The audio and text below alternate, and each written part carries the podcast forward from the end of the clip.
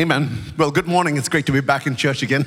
And uh, I want to ask you to turn to me uh, with, uh, with me to 1 Timothy chapter 4. That's my text today. I want to talk about shunning profane and old wives' fables. This is Paul writing to Timothy in verse uh, 7 and 8. He says, But reject uh, profane and old wives' fables and exercise yourself to godliness for bodily exercise profits a little, but godliness is profitable for all things, having promise of the life that is that is now, that now is. Uh, eternal life does not begin somewhere in the future when you die and then you enter into eternal life. It began the moment you got born again. Amen. The moment you got born again, Jesus comes to give you this eternal life. And we've got to learn how to live this life right now in the here and now. Allow me to take five minutes to give you a bit of a preamble and backstory to this amazing epistles. One and two Timothy were written by Paul to his beloved son. Second Timothy was written two years before Paul's own demise in AD 67. So he's going to download to Timothy all that is in his heart. Now, Timothy was appointed by Paul to take over the largest church in the world at that time. He was the lead pastor of the church of Ephesus, which was a massive mega church. It wasn't just a mega church, it was the crown jewel of the New Testament churches. This congregation was mature as they were famous throughout the Christian world. Just a cursory glance of the book of Ephesians, and you'll realize the depth of this congregation. And Paul felt totally free to share with them what was in his heart concerning the hidden mysteries of the kingdom. Now, if you recall, Paul first arrived in the city of Ephesus. He found 12 men who had not all, who had known only the baptism of John. He prays for them, and they were all filled with the Holy Spirit, started speaking in tongues. And that nucleus was the embryonic first Pentecostal church in the Bible. And from that little fledgling community came forth the greatest church in the New Testament. And after Paul planted the church, he stayed for three months and focused his ministry on a local synagogue when they opposed him, he ducked in and spent the next two years teaching in the school of Tyrannus, and this was the longest period Paul ever stayed in one place in his missionary journeys. And this was significant because he saw the potential of what was happening. The result of this was in Acts chapter 19 and verse 10, and it says, All who dwelled in Asia, this is Asia Minor, heard the word of the Lord Jesus, both Jews and Greeks. Now, when the Holy Spirit says all, He means all. Amen. He is the Spirit of truth. He does not exaggerate. So in two years, everyone in the province of Asia Minor had heard the gospel. Hallelujah. And it was also here that God began to work unusual miracles. The Holy Spirit coined this little phrase, unusual miracles, to, to differentiate them from normal miracles that were happening on a daily basis. So many miracles that the Holy Spirit had to coin a phrase. Unusual miracles were done through the hands of the Apostle Paul. Um, when Paul wrote his epistle to the Ephesian church, he was in a Roman dungeon. And he made a remark that was remarkable. He said, Even here in the deepest dungeons of the Roman Empire, I have heard of your faith and I have heard of your love. I mean, the Ephesian church had a remarkable reputation. I don't know what people are saying about Cornerstone, but I hope that when they talk about this church, they will say it's a church of faith and love. Hallelujah. Because there are things that, you know, a church can be known for, but for all the wrong reasons. Is it possible for a church to be famous, but for all the wrong reasons? And I think that far more important than what we have accomplished as a church is what we are becoming as a people. Amen. Now, because of this news, Paul continually gave thanks for them in his prayers because the greatest joy of a spiritual father is to see the congregation mature. Hallelujah. Amen. And then he prays for them to receive the spirit of wisdom and revelation. And boy, when you have these two anointings in a church, watch out, world. Amen. Now, by the time John the Revelator wrote and recorded the book of Revelation, this is AD 95, something like 34 years later, the church that was a household name began to flounder. This once famous church, the pride and joy of the Apostle Paul, is now at the brink of losing the lampstand. And the Lord sent them a loving letter and also a rebuke that if they did not do anything about it, He would come and He would remove the lampstand from their midst. What happened to them? I'll tell you what happened. They left their first love. And it's a serious thing in the eyes of the Lord. Why? Because forsaking the Lord, forsaking our first love, is tantamount to idolatry. How do you mean that, Pastor? Because the moment Jesus is no longer number one in your heart, it's not right. If he's not number one, it's not right, and it's idolatry. There's something in your life that you value more than Jesus in your heart. I tell you this God is not against us having things, but He's against us, but He's not happy with being number two. Amen. Now, when Paul wrote this epistle to Timothy, he was a young man, and being a youth in that culture wasn't an advantage. People had the tendency to despise youth. Paul wrote continually, Let no one despise your youth. Can you imagine what it was like pastoring the world's largest and most famous church? Woo! I mean, all eyes were on him. And the demands placed on a pastor of a mega church like Ephesus was crazy. Leaders had to be trained, rebels had to be corrected, foundations have to be laid, people have to be equipped, finances have to be raised, problems have to be solved. The work never ceases. And as Timothy was settling in his job as the senior pastor, that's when Paul wrote the first epistle to Timothy, and Paul writes to establish a few foundations. Now, that all is preamble, and that's just to give me the foundation to start what I want to say today. The first thing that Paul instructs Timothy to establish is the foundation of prayer. He said, First of all, I exhort you. In other words, first things first, and that's the ministry of prayer. This is 1 Timothy chapter 2. I can tell you the quality of the church but, but just by looking at the prayer meeting. The prayer meeting is the Cinderella of the church today. It's the smallest meeting in the church numerically when it's supposed to be the most significant meeting. Amen. Leonard Ravenhill used to say, We're weak in prayer, then we're weak everywhere else. Every revival in history was initiated and precipitated by intercessory prayer that preceded it. Every revival, no exceptions. The first foundation stone to establish in any church is the prayer, ministry of prayer. Pray with all kinds of prayer. Pray for everyone, especially those in authority. Pray for all men to be saved because that's the will of the Father. Because failing in prayer, we fail everywhere. But let me just add one little addendum to this. One of the major components is prayer is personal prayer. Because you can come for all the prayer meetings, but if you don't pray yourself at home, what's the point? Amen. Come on. I like to think that Cornerstone has a fairly robust prayer life. We've got many prayer meetings through the week. But I guess prayer is one of those things that we just need to work on. The second thing he instructs Timothy is the establishment of church governance. And government in the church consists of the deacons, the deaconships, and of course the eldership. The pastors, of course, form the elders of the church. That's why three people sitting in Starbucks having Bible study is not the church because it doesn't fall into the definition of what an ecclesia, a ruling authority is that God has placed within the city. The, for the church to be a church, you need governance and you need kingdom government. Amen. The third thing that he establishes, and I want to focus on this, is the development of godliness in the body of Christ. Let me come back to the scripture 1 Timothy chapter 4, verses 7 and 8. It says, But reject and profane uh, and all wise fables and exercise yourself toward godliness I want you to see the dichotomy here. Godliness is contrasted with profane and all wise fables. Then Paul says, For bodily exercise profits a little, right? But godliness is profitable for all things, having the promise of life that now is and that which is to come. Now, here Paul is contrasting godliness with something else, with bodily exercise. So just hold these thoughts into, into uh, for a few moments, and then we'll circle back to it in the next few moments, right? In the quest to understand um, uh, godliness, which really is a bit of a mystery, the most important thing is the definition because having a clear definition of a truth will give you handles to grapple with the issues. If you don't understand what a word means, you will not be able to appreciate it. So, what is godliness? In the Greek, is the word eusebeia, and it comes, and it's a word that means radical. Listen to this radical devotion, hallelujah, piety. Godliness is not righteousness. Godliness is not justice. Godliness is not about being law abiding. It's the poise of a man's soul, it's your compass. It's an attribute that causes you to set your mind on things that are above where Christ is seated. A philosopher was once asked what the task of philosophy was, and he said it was to show a fly the way out of a fly bottle.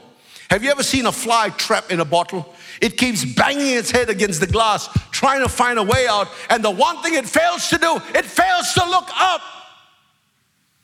And godliness is that compelling force within us that causes us to look up, to look beyond our natural circumstances.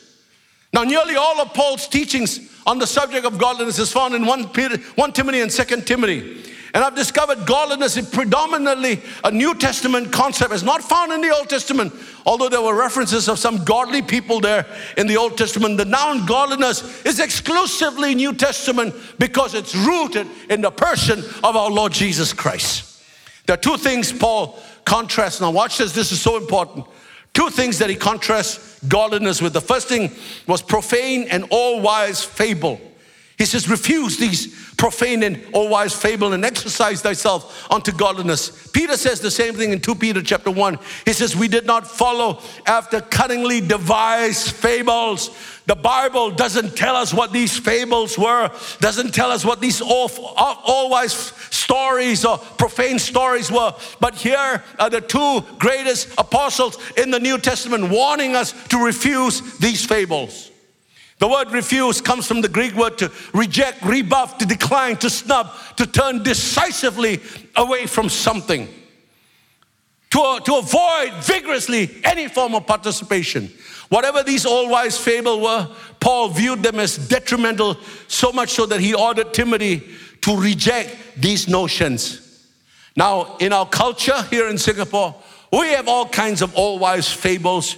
Some of them are just ridiculous, but here are a few. When I was young, my parents used to say to us, if you don't finish your food on your table, your future husband and your future wife will have pockmarks all over their faces. Moping.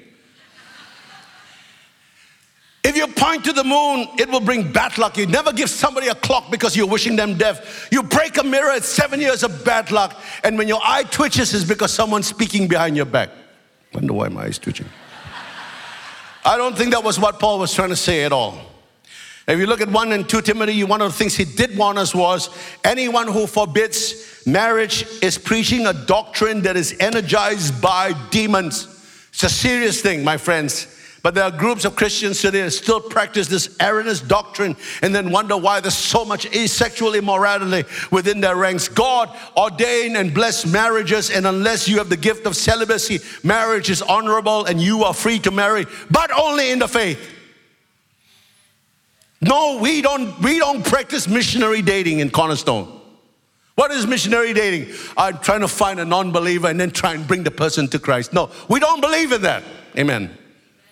Amen. But let me just add that if you're a believer and that you have a call of God upon your life, you're called by God. Not only are you supposed to be married to someone who is equally yoked to you, you're supposed to be married to someone with the same vision.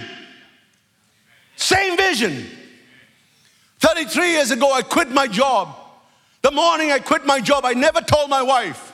I resigned from the job. I had two kids, a mortgage, a house, payment. We were living in a nice place. But I quit my job and I was going to come into an $800 salary a month. So I quit my job and I, my wife picked me up at the MRT station in the evening, six o'clock. In the car, I said, Dev, I got something I want to say to you. She said, What? I said, I just quit my job today. Silence in the car. She said these words, and I never forgot this 33 years ago. She said, Did God speak to you? I said, Yes, ma'am, she he definitely did. That was the end of the conversation. We never brought up the issue of full time ministry ever again. And I thank God that she stuck with me all these years.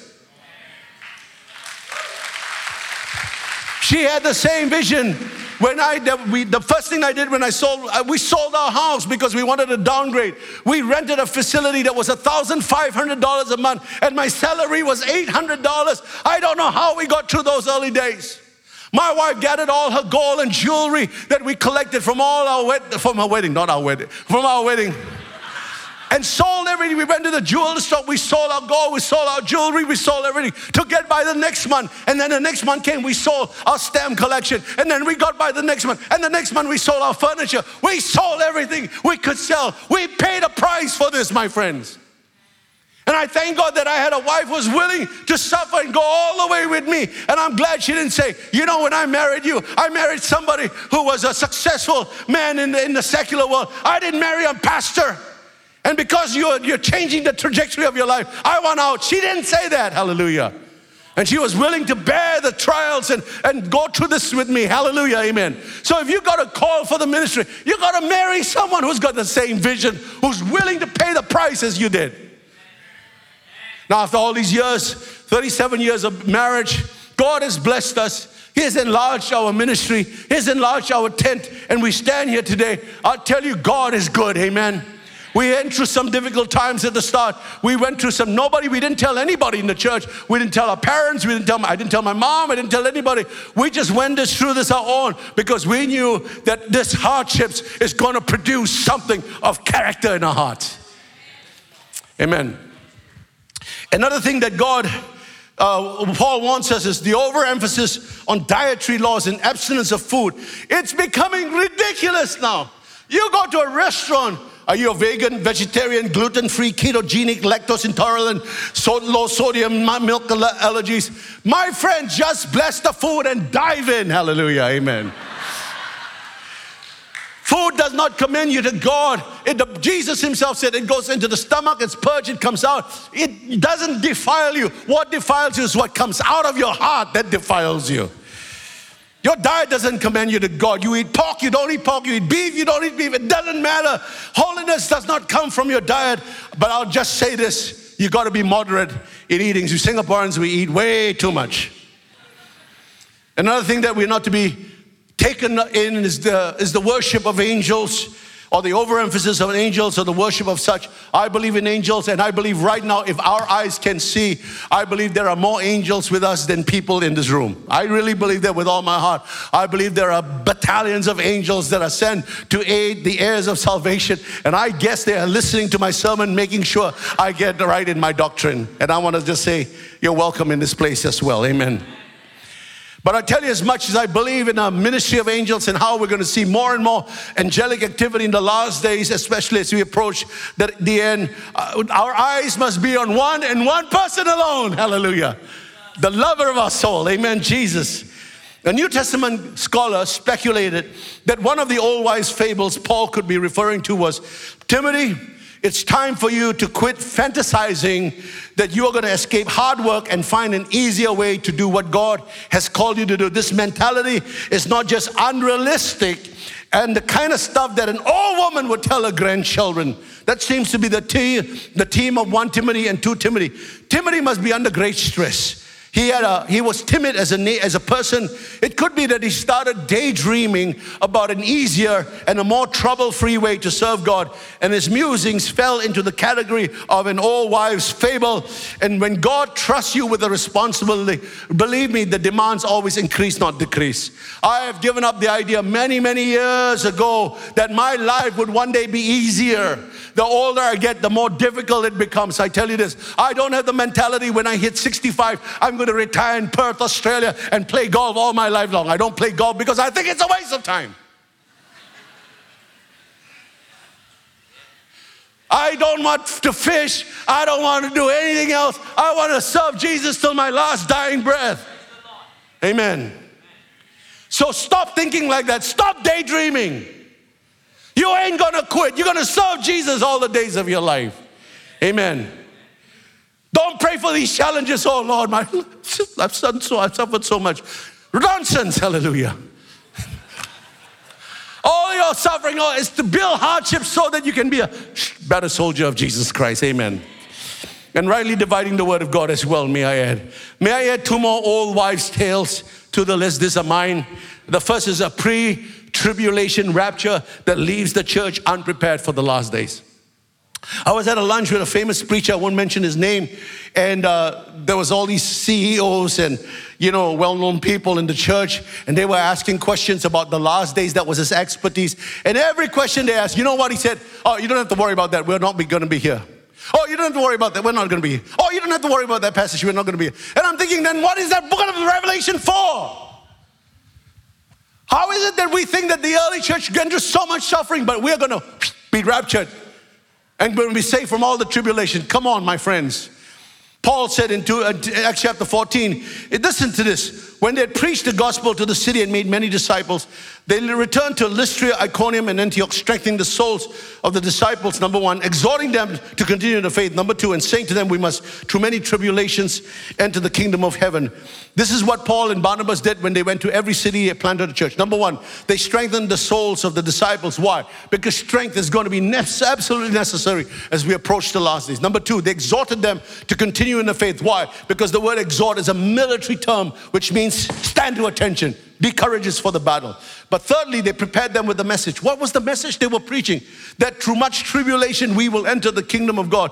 I would be an unfaithful pastor if I didn't warn you of the troubles that are coming. I tell you, the banking system is about to collapse. You all know what's happening. The handwriting is on the wall. Everything is about to collapse. This world is going to go into chaos. I've been following what's happening in America. It's crazy. It's unbelievable what's happening. The whole world is tottering on the brink of a nuclear holocaust. The world is going downwards. The only thing that's going upwards is the church of Jesus Christ. Amen. Amen. Hallelujah. Amen. But he is not going to come and deliver us from this, the tribulation. We've got to go through the tribulation. So it's my job to prepare you as best as I can so that when we go through the tribulation, we will not get bitter. We are, we are ready for hardship. Hallelujah. Amen. Why are the people in all the other nations suffering so much? The church in Singapore must get stronger because I tell you this trouble is coming our way and we must get ready. And I tell you, the solution is not to buy a farm in Chiang Mai. It's not to buy a farm in Australia or New Zealand and buy 10 acres of land so that I can grow my own vegetables so that when the tribulation comes, my family has enough food to eat. How selfish then that be? The moment that happens, I tell you this, all these antichrist people are going to come and steal everything from your farm and kill you. yeah, I believe that.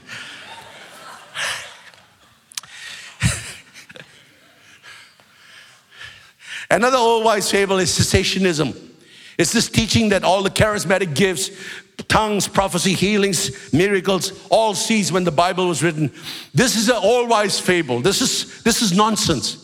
I tell you this, and the reason why I'm concerned is because there are churches here in Singapore that preach it, and they're growing like crazy. Like crazy, and all these charismatic Christians that once spoke in tongues, healed the sick, cast out devils, are now saying, hey, maybe Jesus didn't do all these things. Maybe all these gifts cease. That's a wrong teaching. It's calling the Holy Ghost a liar. Jesus said, These signs shall follow those who believe in my name. In my name they shall speak in new tongues. Cast out devils, heal the sick. Come on, my friends. Hallelujah. Don't you give in to those kind of teachings. The second thing Paul contrasts godliness is with physical exercise. Now, my friends, I know that some, some people run every day. We know pastors who do that as well. but the Bible says that the wicked flee while no one is chasing them. no, I think running is good. I believe physical exercise is good, but it only profits a little bit. Here's the thing that Paul was trying to say if you want to get in good physical shape, you need exercise. No doubts about that. It's really good. But if you want to get in good spiritual faith, then you must be diligent to exercise yourself spiritually, which is the concept of godliness. So Paul says to Timothy, exercise, exercise yourself to godliness. Now, the word exercise in the Greek is the word gymnazo. Really important word, so I need you to say this after me. Gymnazo. One more time, gymnazo. And it literally means, listen to this, to exercise without any clothes on.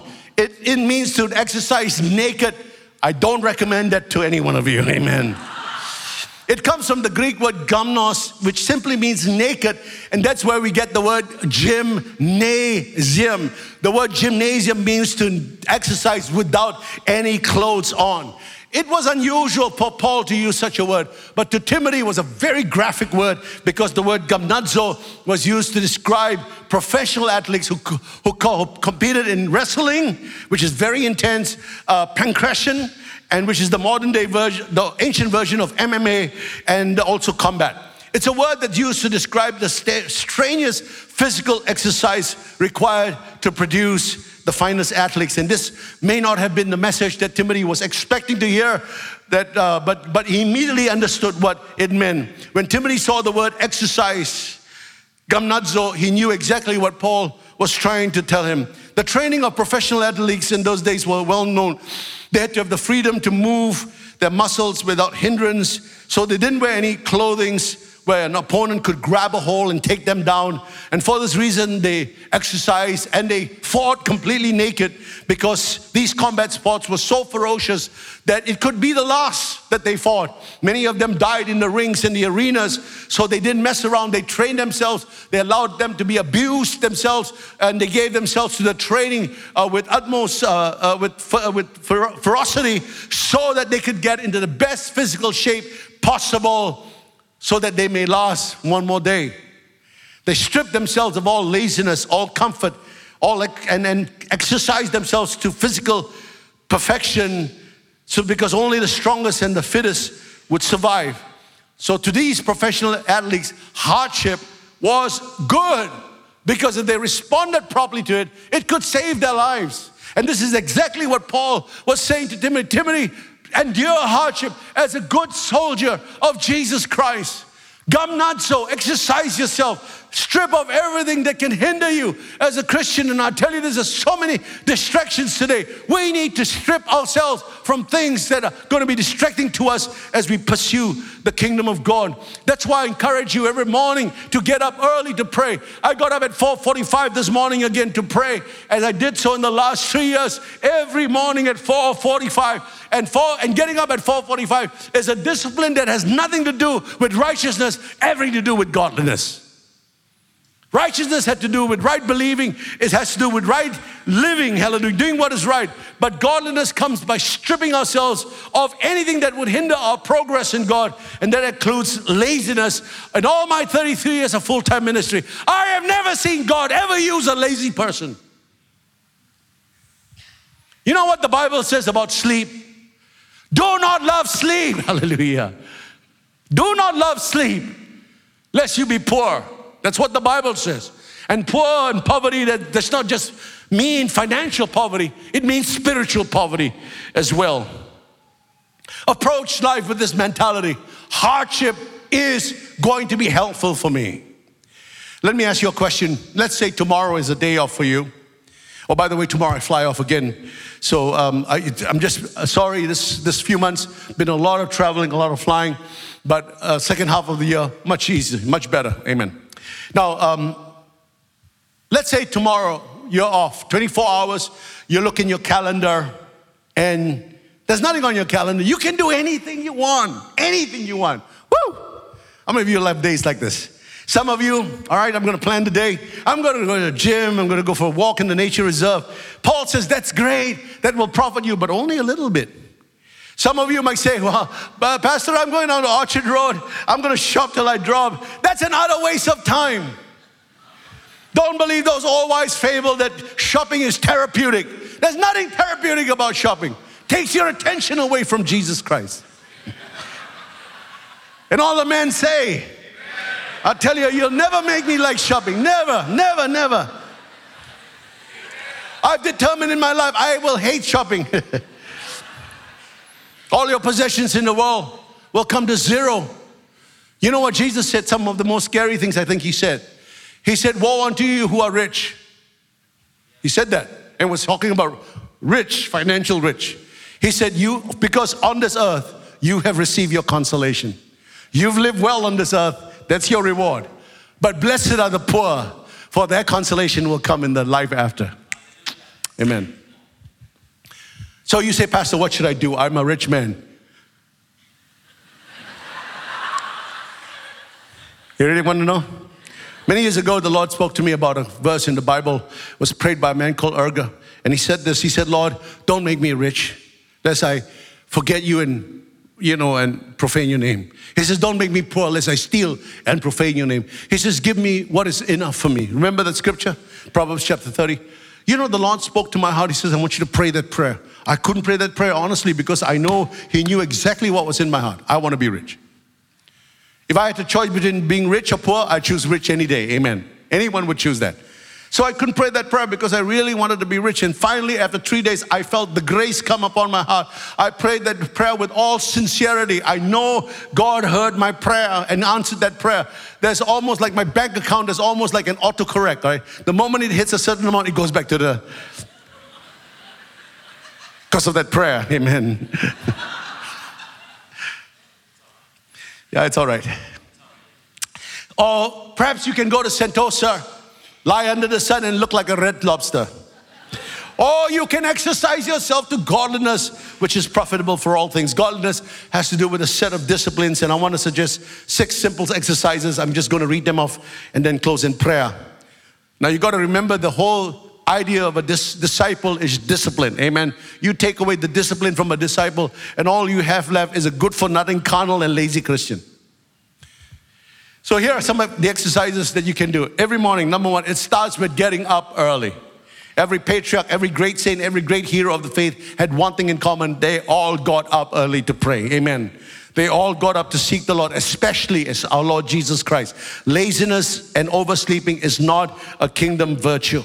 Number two, thanksgiving and praise. I said this to you, I'll say it again. Find 10 things, if you can, 20 things to thank God every day. Keeps the, the joy of the Lord and you keep rejoicing in the Lord. Amen. By being thankful always, at all times. Spend time praising the Lord. I have about 10, 15 verses that I recite every morning as a way of praising God in in the Psalms and through the Psalms. Then pray in tongues. Tongues is the language of your inner man. You know, it's amazing. Many times God opens doors for you that you did not expect. And you wonder, how in the world those doors open? It was a wonderful door, but how did in the world did it open? Many times it is because God answered your prayer as you were praying in tongues. And as you were praying in tongues, your spirit was telling the Lord what you really wanted. Hallelujah in the praying in tongues.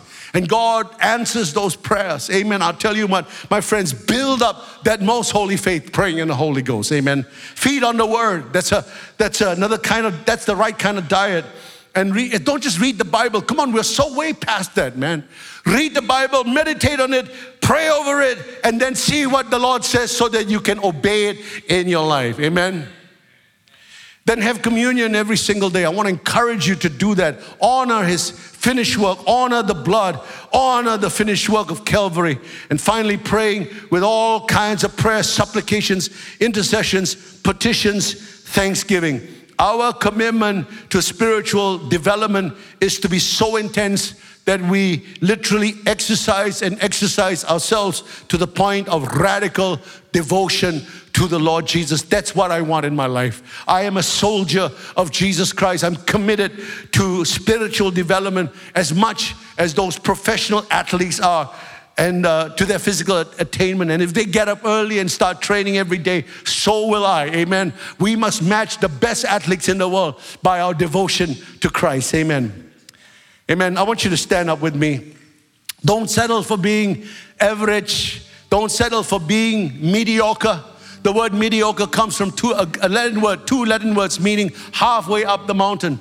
Too many Christians stop halfway up the mountain. Can you ask my wife to come, please, up, Pastor Elijah? Yeah. That's why Paul urged Timothy to suffer hardship as a true soldier of Jesus Christ. Why? Because hardship was the opportunity to stretch, develop, strengthen, and build you up. Hallelujah. Shandara Bahandai. Oh, thank you, Jesus. Thank you. Thank you, Jesus. Hallelujah.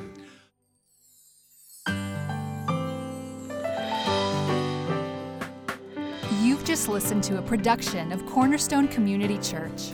Please note that all unauthorized reproduction, distribution, or sale of the recording is prohibited. For permission to reproduce or distribute the sermon, please write into mail at cscc.org.sg. We hope that you have been blessed.